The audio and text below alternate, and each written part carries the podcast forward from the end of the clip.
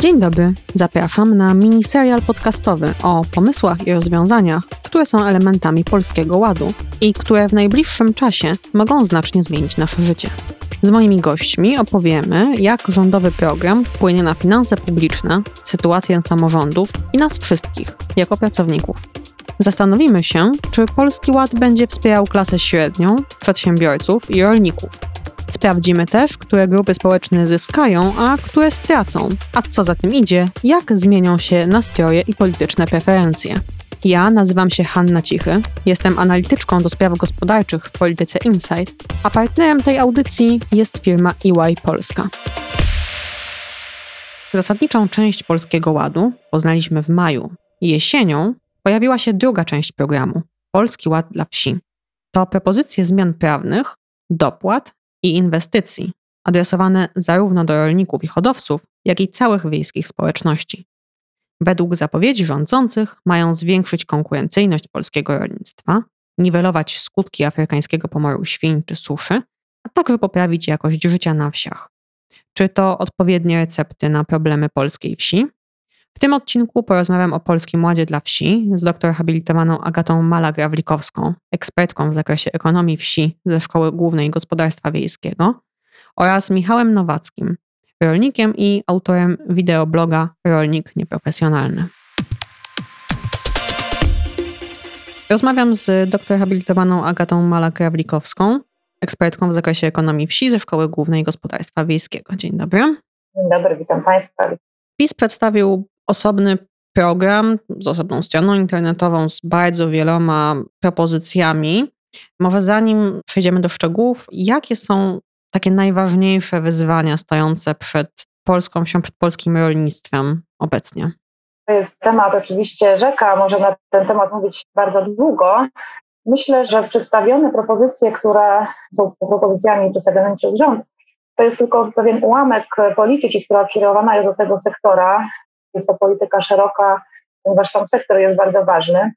Zanim zaczniemy tutaj narzekać i mówić o pewnych problemach i wyzwaniach, myślę, że warto jest powiedzieć i podkreślić, że także w kontekście ostatnio sporządzonego spisu rolnego widzimy przez ostatnie lata ogromne pozytywne zmiany na wsi i myślę, że tutaj nie tylko statystyka o tym mówi, ale także każdy z nas, który gdzieś tam podróżuje i te nasze obszary wiejskie i rolnictwo widzi z perspektywy naocznej, może też to obserwować te zmiany, które są ogromne. Myślę, że w naszej historii tak dużych zmian, takich jak obserwujemy w ostatnich latach, nie było. Odwołuje się Pani do spisu rolnego. Odwołuje się do spisu rolnego, który jest pewnym obrazem statystycznym. Ale to z niego wynika, że tam postępuje taka konsolidacja i profesjonalizacja tych gospodarstw, ale to dalej jest bardzo powolny postęp.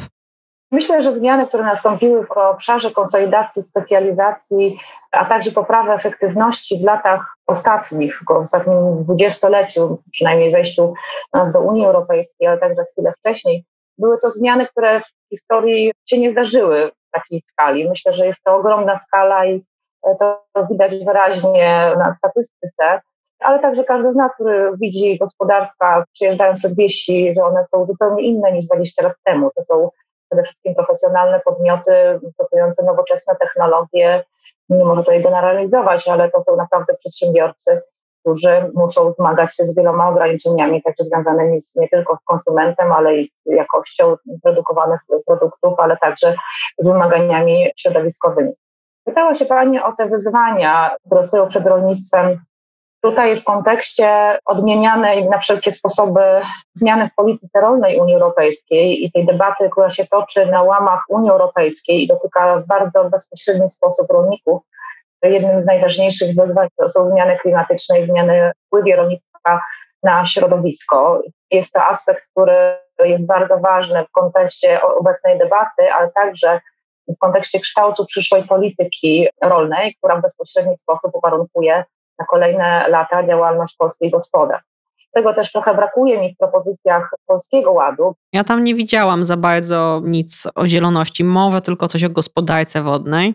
Tak, rzeczywiście tutaj te aspekty praktycznie w tych propozycjach nie są obecne, aczkolwiek należy pamiętać, że Ministerstwo Rolnictwa w kontekście przygotowań do reformy wspólnej polityki rolnej przygotowuje plany strategiczne, gdzie te aspekty środowiskowe, klimatyczne są bardzo wyraźnie zaznaczone, ponieważ cała polityka rolna nowa, która już zacznie obowiązywać prawdopodobnie od przyszłego roku, będzie nastawiona na środowisko i klimat. I myślę, że jest to jedno z większych wyzwań w ogóle dla rolnictwa i dostosowanie się do tych rosnących wymagań przy jednoczesnym wsparciu, które jest na poziomie takim, jakie było, lub też nawet niekiedy mniejszym.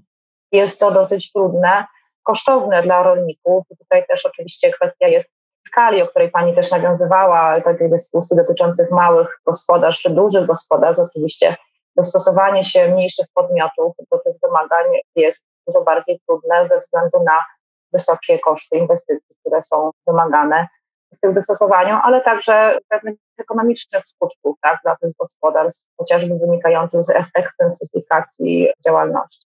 Wróćmy do tych małych gospodarstw. Ja patrzę teraz na te dane z spisu rolnego 50% gospodarstw rolnych w Polsce ma poniżej 5 hektarów powierzchni, a 1 trzecia gospodarstw za główne źródło dochodu ma pracę najemną poza sektorem rolniczym. Czyli to jest ewidentnie taki obszar, który no nie jest zbyt efektywny, ani nie przynosi dużych plonów, ani nie przynosi oczekiwanego poziomu życia tym ludziom, którzy się tym zajmują. A tymczasem czytam w programie, że rząd chce te małe gospodarstwa wspierać, mają być wyższe dopłaty dla nich, mają być korzystne dla nich zmiany w ubezpieczeniach, ma być ustawa o rodzinnych gospodarstwach rolnych. Raczej chodzi o konserwowanie, chyba tak przynajmniej ja to odczytuję, tych stosunków społecznych na wsi, a nie o zwiększanie efektywności, wydajności rolnictwa i też jego możliwości pośrednio dostosowania się do tych wyzwań klimatycznych całe rolnictwo Unii Europejskiej. Jest to rolnictwo raczej drobne, raczej rozdrobnione, rodzinne i ta polityka, która w ramach rozwoju obszarów wsi rolnictwa Unii Europejskiej, ona chroni poniekąd trochę te gospodarstwa mniejsze. No i tu oczywiście jest to jednocześnie zarówno pewna zaleta, pewien urok polskiego rolnictwa, ale także pewien problem, pewne wyzwanie, które jest mierzone skalą produkcji te najmniejsze podmioty, one statystycznie funkcjonują jako gospodarstwa, prawda? Jest ich bardzo wiele, 50% gospodarstw. One są bardzo mocno oderwane od rynku i od produkcji, skoro w tych gospodarstwach żyje około 11% podmiotów. Pytanie jest, czy te najmniejsze podmioty mają szansę utrzymać się z rolnictwa? No prawdopodobnie nie, no bo jeżeli mowa jest o gospodarstwach 5 czy 10 hektarowych, Tutaj konkurowanie tego typu gospodarstw na rynku jest bardzo trudne z uwagi na tą skalę, która jest bardzo mała, no i oczywiście sam problem dochodowości tych gospodarstw. Co może być szansą dla tych mniejszych podmiotów? Może być tutaj szansą pewna specjalizacja w obrębie produktów o wartości dodanej, czyli na przykład uprawa ziół, czy jakichś warzyw, czy też przetwórstwo, czy uczestniczenie w tym handlu detalicznym. Natomiast nie ukrywajmy, że dla większości tych gospodarstw przetrwanie w rolnictwie utrzymanie się z rolnictwa jest praktycznie niemożliwe. To widać już w tej chwili po tych statystykach, które Pani tutaj przytoczyła. W kontekście drugiej części Pani pytania, czy warto wspierać te gospodarstwa, z punktu widzenia ekonomicznego i samej efektywności wytwarzania, to jako ekonomista powiedziałabym, że być może takie wspieranie nie ma sensu. Natomiast z drugiej strony musimy też pamiętać o roli tych gospodarstw na obszarach wiejskich, o to, że tam mieszkają ludzie, którzy te obszary wiejskie wypełniają. Jest to pewne nasze dziedzictwo kulturowe, które trzeba w jakiś sposób też utrzymać, bo nie wyobrażamy sobie, żeby teraz wszyscy przedsiębiorcy, rolnicy przenieśli się do miast i zaczęli w tych miastach funkcjonować. Jeśli chodzi o te dopłaty, które są przewidziane, ta redystrybucja dopłat dla tych mniejszych gospodarstw, nazwałabym ich małymi, bo w skali Polski, gdzie mamy średnią powierzchnię gospodarstwa na poziomie 12 hektarów, to gospodarstwo do 50 hektarów to już jest całkiem średnie gospodarstwo. Notabene to jest to mniej więcej 97% wszystkich podmiotów, które w Polsce funkcjonują. To tego typu przesunięcie i wspieranie dopłat to jest takie wielkie słowo, ale umówmy się, że ta skala tego wsparcia przy tej obecnej skali tych gospodarstw to i tak będzie niewielka, bo wyobraźmy sobie, że mamy 5-hektarowe gospodarstwo, czy nawet 10, które dostanie być może o 100 zł więcej do hektara. To czy te 2-3 tysiące dodatkowych środków dla tego gospodarstwa coś zmienią, czy to gospodarstwo z tych 2, 3, 4, 5 tysięcy dodatkowych dopłat jest w stanie finansować jakieś inwestycje, które rzeczywiście sprawią, że to gospodarstwo będzie lepiej funkcjonować. Zwłaszcza to wszystko zginie w rosnących kosztach nawozów chociażby, czy paliwa. Tak, także tutaj myślę, że jest to trochę takie przypudrowanie pewnego problemu, dlatego że mówi się wielkimi słowami o redystrybucji dopłat, zabieraniu tym większym gospodarstwom, a przesunięciu tych środków na mniejsze. Wydaje mi się, że poza poczuciem pewnej sprawiedliwości, że nagle tutaj będziemy mieć dopłaty na poziomie podobnym do krajów unijnych, będzie to tylko takim naszym poczuciem sprawiedliwości, a czy rzeczywiście te środki są w stanie odwrócić pewne tendencje w tych mniejszych gospodarstwach, to ich wypadanie z rynku, to nie zostanie tymi środkami rozwiązane. Ja uważam ogólnie, że jest miejsce na wsi dla małych gospodarstw. Jest to nasz potencjał, który no, nie może być zlikwidowany. Te zmiany, one się i tak dokonują. Te grunty, na których gospodarują te gospodarstwa, one są i tak w większości przypadków wydzierżawiane gospodarstwom większym, które mają większą towarowość i są z tym rynkiem powiązane te gospodarstwa będą na tej wsi, ludzie, którzy tam mieszkają, prawdopodobnie tam funkcjonować dalej będą. Natomiast rola tych gospodarstw, jeśli chodzi o dostarczanie żywności, mówię o tych najmniejszych gospodarstwach, ona będzie nadal niewielka. To może teraz przejdźmy do handlu, bo bardzo wiele tych propozycji w Polskim Ładzie dla Wsi jest poświęconych rolniczemu handlowi. Mają być bezpłatne miejsca na placach targowych dla rolników. Ma być, zresztą nawet już jest w trakcie prac legislacyjnych, ustawa o zakazie nadużywania przewagi konkurencyjnej przez sieci handlowe, czy od, generalnie odbiorców wobec rolników. Na ile pozycja rolnika w łańcuchu dostaw, no, czy producenta żywności w tej chwili jest realnym problemem i czy to są właściwe rozwiązania? Handel detaliczny czy sprzedaż bezpośrednia jest to bardzo mocno rozwijający się obecnie trend, nie tylko w Polsce, ale w ogóle w całej Europie. W całej Europie naprawdę od dawna jest obserwowany. Myślę, że każdy z nas, podróżuje po Europie, przejeżdżając przez wieś austriacką czy francuską, może zakupić w każdym gospodarstwie, czy sery, czy jakieś produkty z tych gospodarstw. Także tutaj w Polsce rozwój tego typu działalności moim zdaniem jest bardzo korzystny, szczególnie właśnie dla tych mniejszych podmiotów, które nie są w stanie po prostu konkurować skalą, w stanie konkurować właśnie poprzez wartość, dodawanie wartości do produktów, przetwórstwo czy też sprzedaż bezpośrednią. Nasze badania wskazują, że sprzedaż bezpośrednia z pominięciem pośredników jest korzystna ekonomicznie dla gospodarstw. One są w stanie uzyskać nawet do dwukrotności sprzedając bezpośrednio niż do pośredników. Należy jednak pamiętać, że w większości gospodarstw jest to produkcja marginalna. Z badań naszych, które robiliśmy, akurat zakończyliśmy w zeszłym roku, wynika, że gospodarstwa, jeśli chodzi o uczestnictwo w krótkich łańcuchach, to każdy gospodarz w jakiś sposób bezpośredni sprzedaje swoje produkty. Natomiast jeśli chodzi o wolumen sprzedaży, to około 70% produkcji jest sprzedawana jednak w kanałach dłuższych. I dla części gospodarstw jest to rzeczywiście pewien margines dodatkowych przychodów, które one uzyskują, ale one nie żyją z tego w 100%. Te krótkie kanały wymagają trochę więcej pracy, więcej nakładów, wymagają też od rolnika wiedzy, jak dotrzeć do konsumenta. Myślę, że jest to jeden z większych problemów w ogóle w funkcjonowaniu krótkich kanałów, dlatego że specyfiką sprzedaży bezpośredniej jest to, że konsument jest daleko od producenta. Tutaj taki przykład mamy nasze słynne sery korycińskie, swojskie. Tam, gdzie one są produkowane, one nie są praktycznie konsumowane, bo wszyscy naokoło produkują te sery, więc dzieci rolnicy muszą je dostarczać, dostarczają je do miasta. To jest bardzo duża odległość. Pytanie jest, na ile usprawnić te kanały dystrybucji, żeby te produkty były w stanie dotrzeć do finalnych konsumentów, którzy są, ten popyt jest zlokalizowany w zupełnie innym miejscu niż produkcja. No i tutaj rolnik oczywiście musi sprawić, że ten produkt jest gdzieś jako w jakiś sposób wypromowany, że konsument o nim wie. Teraz wyobraźmy sobie takie gospodarstwo 510-hektarowe, które ma teraz nagle uczestniczyć w promocjach, uczestniczyć również w dystrybucji tych produktów na rynku. Jest to jeden z większych problemów i do tego celu moim zdaniem najważniejsza jest współpraca. Obszar współpracy jest jednym z ważniejszych wyzwań w ogóle dla rolnictwa w Polsce ten brak integracji przede wszystkim tej poziomej pomiędzy rolnikami. Czyli jak rozumiem, jakieś spółdzielni i tak dalej. Tak, czy grup producenckich. Jest to kwestia też uwarunkowań historycznych pewnych, tak, naszych takich doświadczeń. I ta współpraca i ten brak zaufania w Polsce bardzo mocno kuleje. Są oczywiście dobre przykłady, które tutaj należy prawda, promować, ale w większości przypadków jest to problem. I myślę, że rolnicy sprzedający bezpośrednio, dla nich jedyną opcją jest sformowanie pewnych małych grup, które łączą się i mogą wspólnie te produkty dostarczać, chociażby do tych dalszych punktów odbioru. Nie mówiąc już o samej efektywności ekonomicznej tego typu transportu, no bo jeżeli rolnik jedzie z 20 kg sera 200 km, no to jemu się to naprawdę nie opłaca. A domyślam się, że to jest też zależne od profilu produkcji, no bo o ile ser ma jakąś markę, można wypromować, konsument go odróżnia od innych serów, to dużo trudniej jest to zrobić w przypadku ziemniaków, buraków, zboża. Zdecydowanie. I tutaj powiem jeszcze o innym aspekcie, aspekcie ekologicznym. Natomiast ja chciałam jeszcze nawiązać do tej myśli poprzedniej.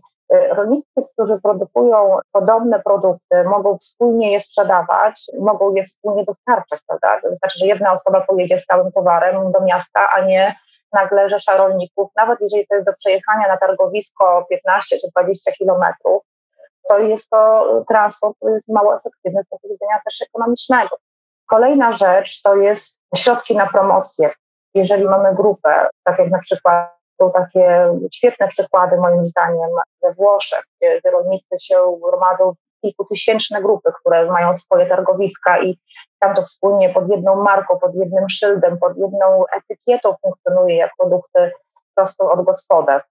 Te organizacje promują te produkty, uświadamiają konsumentów, że te produkty, bo to, że konsument jest w mieście, ten konsument nie wie, czy ten przedsiębiorca, który chce kupić na przykład do swojej restauracji produkt, on nie wie, że ten rolnik wytwarza ten produkt. I teraz z jednej i z drugiej strony jest pewien problem, bo ostatnio rozmawiałam z restauratorem, który właśnie mówił, że chce sobie zakupić od rolników produkty jakieś tam wędliny przetwarzane właśnie takimi sposobami tradycyjnymi, tylko że ma problem, bo nie może ich znaleźć i dowiaduje się gdzieś tam po jakichś swoich kontaktach, gdzie on może kupić takie produkty. Ale dlaczego u nas to zrzeszanie nie działa? Znaczy pani powiedziała, że to jest to jakieś obciążenie historyczne, kulturowe, a są też jakieś bariery natury legislacyjnej?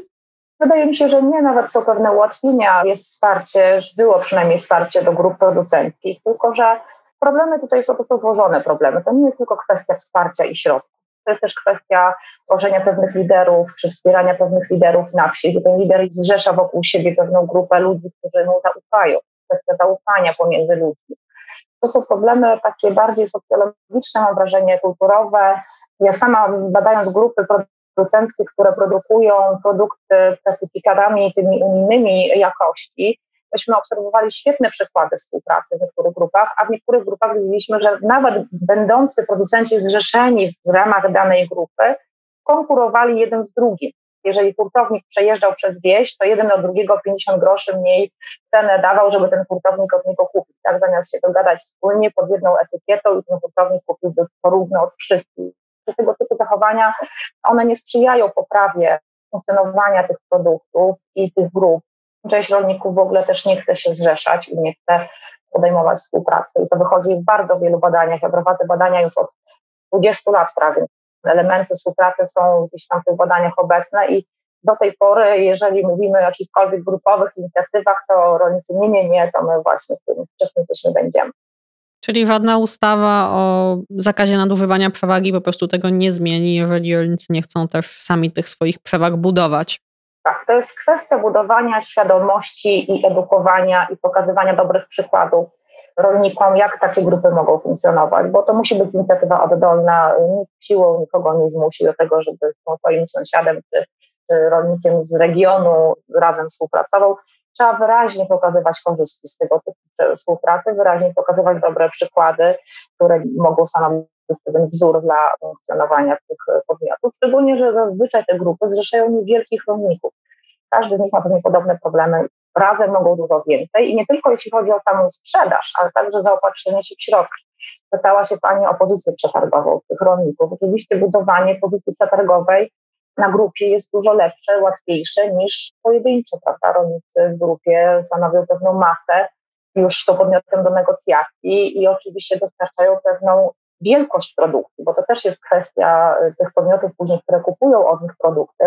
Problematyczna, jeżeli oni muszą kupić od 15 czy 20 rolników po 20 kg, to oni wolą kupić od jednego większą ilość, oczywiście o standardowej jakości, która jest zapewniona przez grupę, więc tutaj jest to też problem takich chociażby kosztów transakcyjnych, które w tych pojedynczych sytuacjach są dużo wyższe niż w przypadku negocjowania z grupą. Czyli tak jak rozumiem, to te propozycje, które rząd przedstawił, one dotykają być może częściowo realnych problemów, chociaż nie wszystkich, no bo na przykład nie problemu transformacji klimatycznej, ale w taki sposób bardzo punktowy, a nie systemowy, kiedy potrzeba jakichś takich szeroko zakrojonych, długoterminowych rozwiązań, a tu mamy tylko do czynienia z jakimiś takimi niewielkimi krokami do przodu.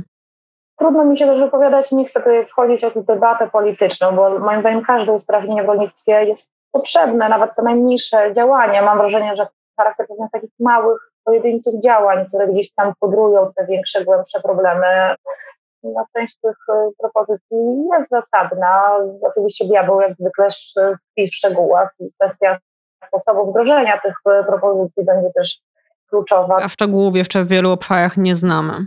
Dokładnie. Nie możemy tutaj skreślać prawda, tych wszystkich propozycji jako złe. Myślę, że część z nich jest propozycjami złymi, ale pytanie, czy one rzeczywiście będą miały realny wpływ na poprawę sytuacji w rolnictwie, moim zdaniem tutaj ten wpływ, nie oczekujmy, że on będzie jakiś nagle rewolucyjny. Myślę, że największy wpływ obecnie na to, co będzie działo się w rolnictwie, to są wyzwania związane z nową polityką rolną i planami strategicznymi. I tutaj należy szukać tego, co w bardzo ważny sposób uwarunkuje sytuację rolników w najbliższym czasie. No już nie mówiąc o kwestii bieżących, jak wzrost kosztów produkcji, inflacja, które to z takiej perspektywie strategicznej bardziej, a kwestie codziennych problemów, tam klęsk żywiołowych, czy, czy suszy, czy, czy nadmiernych opadów, czy też związanych właśnie z tymi ekonomicznymi kwestiami kosztów produkcji, które są w tej chwili szalone, ceny produktów, fasz, to są rzeczy, które gdzieś tam na bieżąco też są boleścią pewną dla rolnictwa i z pewnością warunkują sytuację w kolejnym roku. Dziękuję bardzo. Rozmawiam z Michałem Nowackim, rolnikiem i youtuberem. Dzień dobry. PiS przedstawił szereg propozycji dla wsi, ale zastanawiam się, zanim zagłębimy się w te propozycje, czy jest coś takiego, czy w ogóle można tak generalizować, mówiąc o problemach polskiej wsi, czy to są zupełnie inne problemy małych gospodarstw rolnych, dużych producentów, a jeszcze inne tych społeczności żyjących na wsi, ale które rolnictwem się nie zajmują. Problemy na wsiach, one są naprawdę różne. Zaczynając od społeczności, tutaj przede wszystkim są to problemy wynikające z braku dostępu jeszcze chociażby do szerokiej edukacji, brak dostępu chociażby do światłowodu, to też się na wsiach zmienia, ale są to takie rzeczy, nazwijmy to bardziej techniczne, w przypadku rolników i małych gospodarstw oraz tych dużych, problemy zasadniczo są bardzo podobne. Wiadomo, że w przypadku małych gospodarstw one będą troszeczkę inne, ale takie główne problemy trapiące rolników dzisiaj to przede wszystkim gwałtowny wzrost cen czynników produkcji. Mam tutaj na myśli chociażby nawozy, których duża część rolników jeszcze nie zakupiła z dwóch powodów. Raz właśnie, że to jest cena, a drugi powód to brak dostępności tych nawozów na rynku. Tutaj, jeżeli chcemy zobrazować naszym słuchaczom, jakie są to podwyżki, to chociażby ceny nawozów azotowych z 800 tysiąca złotych podskoczyły do nawet 3000, więc mówimy tutaj o kilkuset procentowych podwyżkach. Drugi taki problem, który trafi przede wszystkim hodowców trzody chlewnej, to ASF, który niestety zbiera coraz to większe żniwo jest to problem, który jest nierozwiązany już od siedmiu lat, zaraz ośmiu i niestety nie widać żadnego światełka w tunelu w tej sprawie.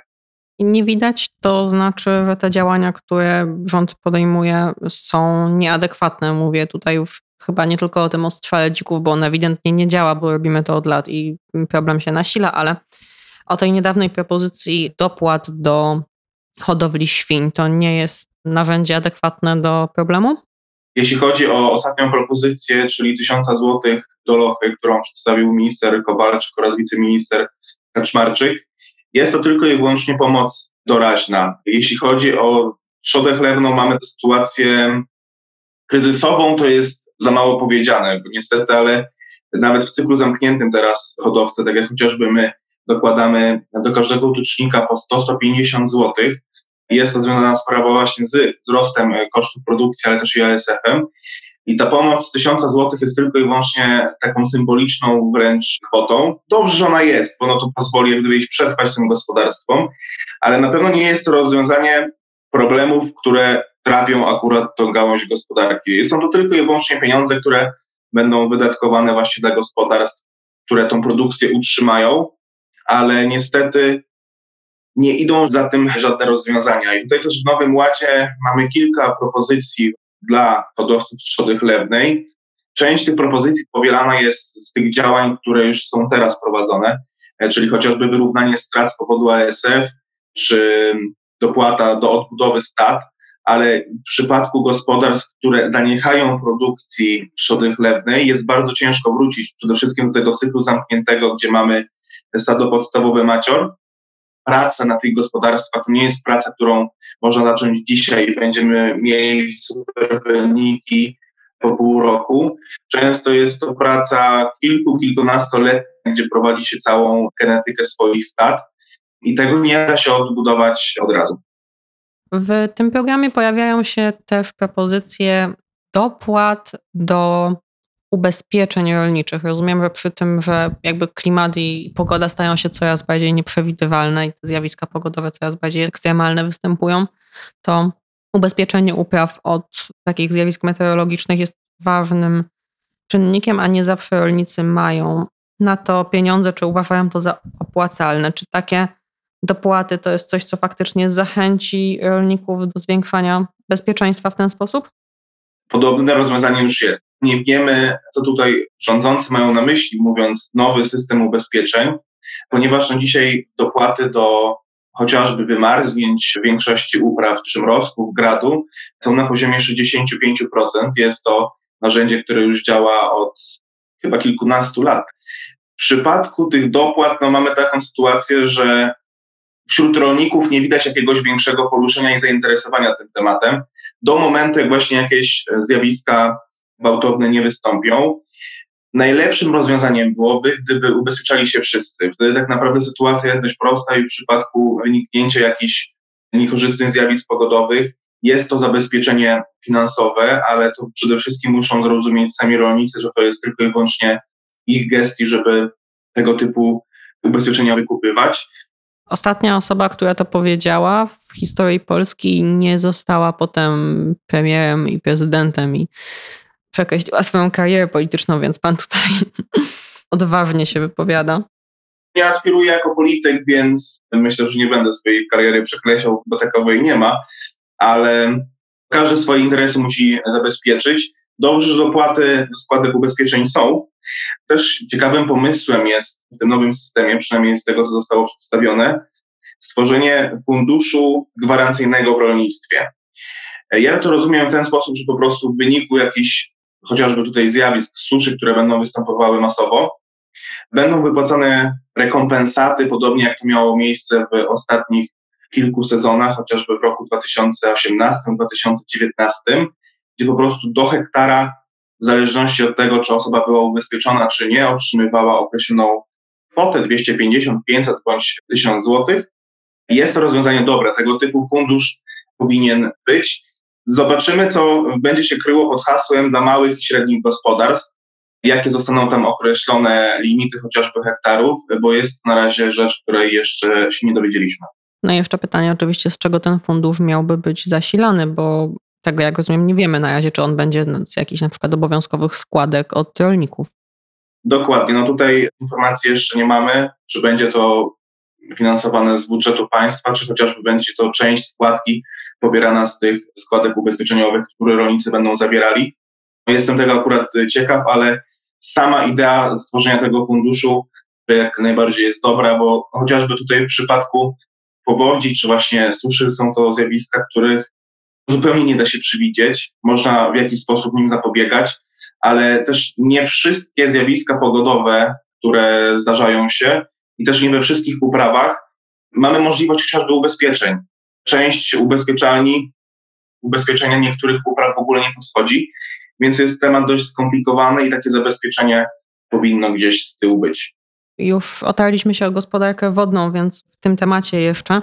W tych propozycjach znajduje się też taki pomysł, żeby przeznaczyć 15 tysięcy złotych na budowę zbiorników retencyjnych. To są pieniądze, do których rolnicy mieliby dostępy do takiej małej retencji i jednocześnie uproszczenie przepisów, które pozwalałyby na stawianie tych zbiorników bez konieczności uzyskania jakiegoś pozwolenia. Ja się tak zastanawiam, oczywiście ta Gospodarka wodna jest niesamowicie istotna i w tej skali mikro, czyli tego, co się dzieje w gospodarstwach i w skali prowadzonej przez gminy, przez województwa na jakimś tam większym obszarze, ale czy to nie jest tak, że te przepisy też po coś są i że to nie chodzi o to, żeby, mówiąc kolokwialnie, wykopać dziurę w ziemi i zainkasować tą dopłatę, tylko żeby ten zbiornik miał jakiś sens?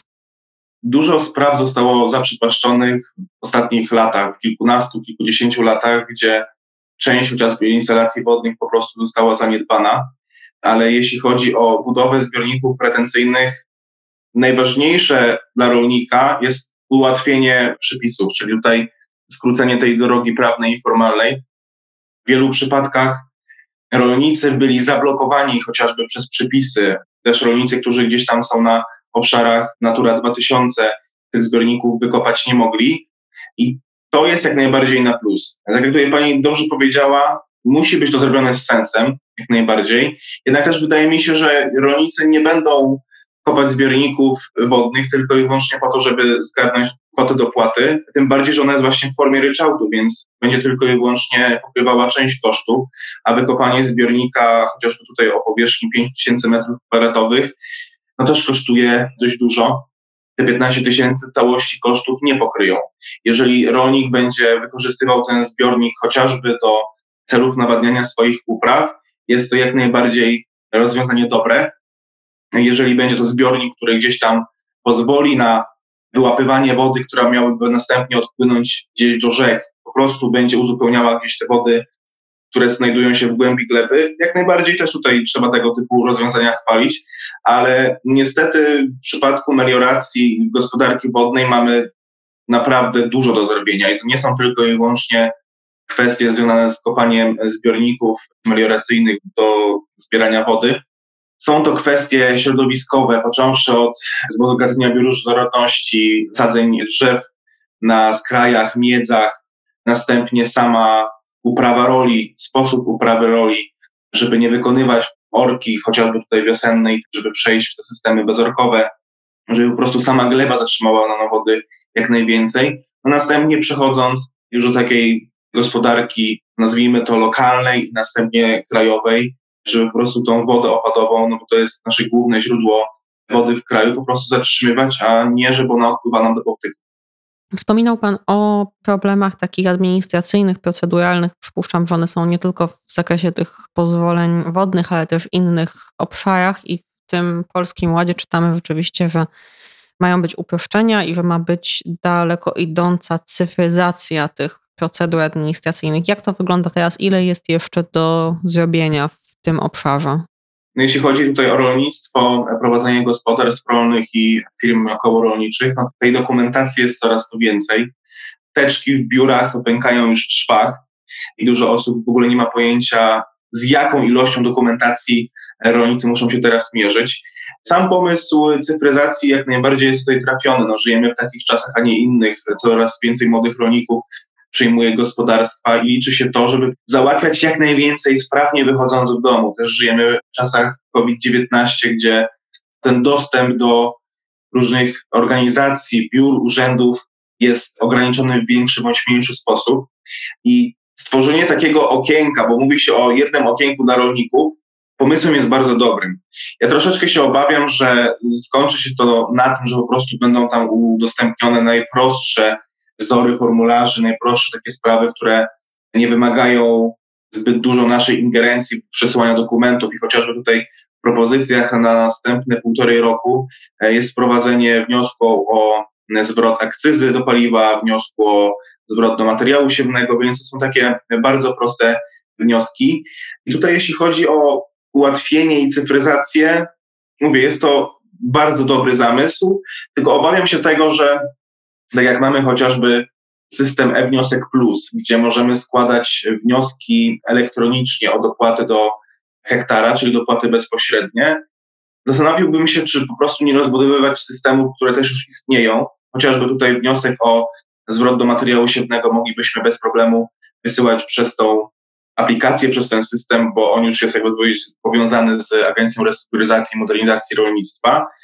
Też tutaj zobaczymy, jak będzie rozwiązane to względem osób starszych, które sobie często jeszcze nie radzą dobrze z komputerami, z internetem. ale sam pomysł rzucenia jak najwięcej ilości dokumentów i załatwiania spraw elektronicznie jest tutaj godny pochwały.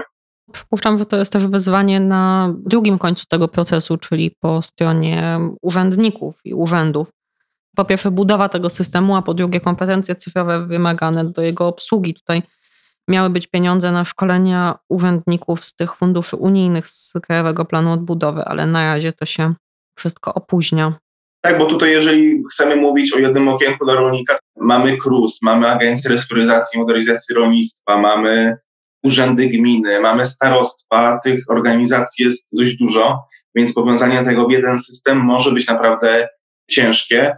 Dlatego też wydaje mi się, że na razie ten pierwszy krok jest taki właśnie, żeby wrzucić te najprostsze wnioski, żeby zobaczyć, jak to w ogóle działa, ale to jeśli chodzi o tego typu rozwiązania, one powinny być wdrażane z tego chociażby względu, że no po prostu jest to szybsze. Przede wszystkim dla nas, ludzi młodych, gdzie ten czas jest naprawdę na wagę złota.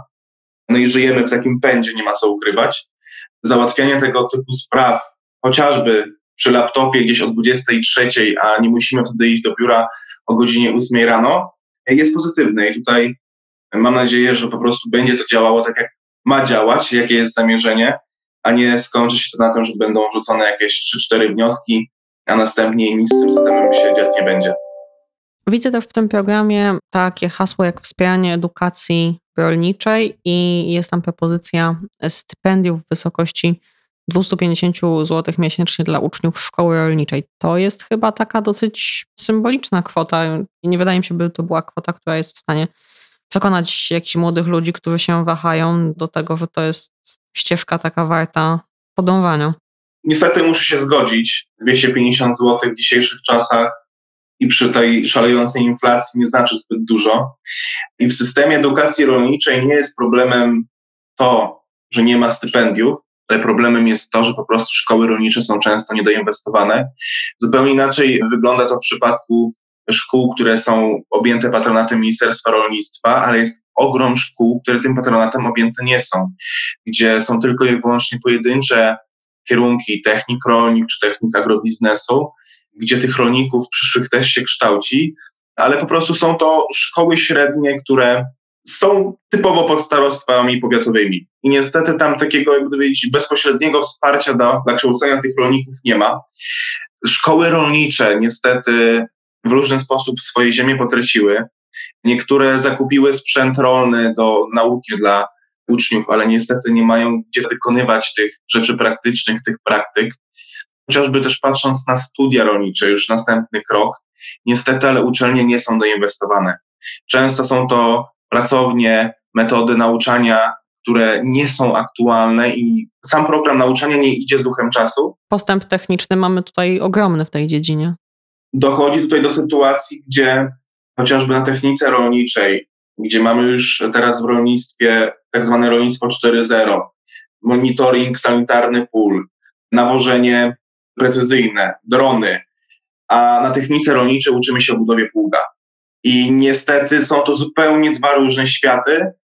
Są już gospodarstwa, gdzie naprawdę młodzi rolnicy może nie tyle, że pługa nie widzieli, ale pługa nie używali, bo od lat stosuje się systemy bezorkowe, a gdzieś w tej edukacji cały czas żyjemy w latach 20-30 lat wstecz. To chyba nie tylko w edukacji rolniczej, niestety.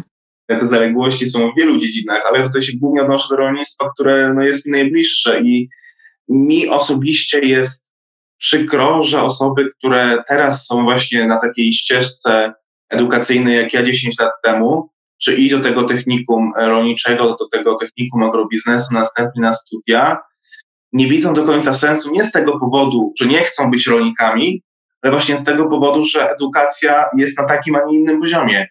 I tutaj załatwienie stypendium dla najwybitniejszych uczniów, najlepszych uczniów, dobra, okej, okay, ale to nie jest rozwiązanie problemu. Na żadnej płaszczyźnie nie jest rozwiązanie problemu, jeśli chodzi o edukację rolniczą.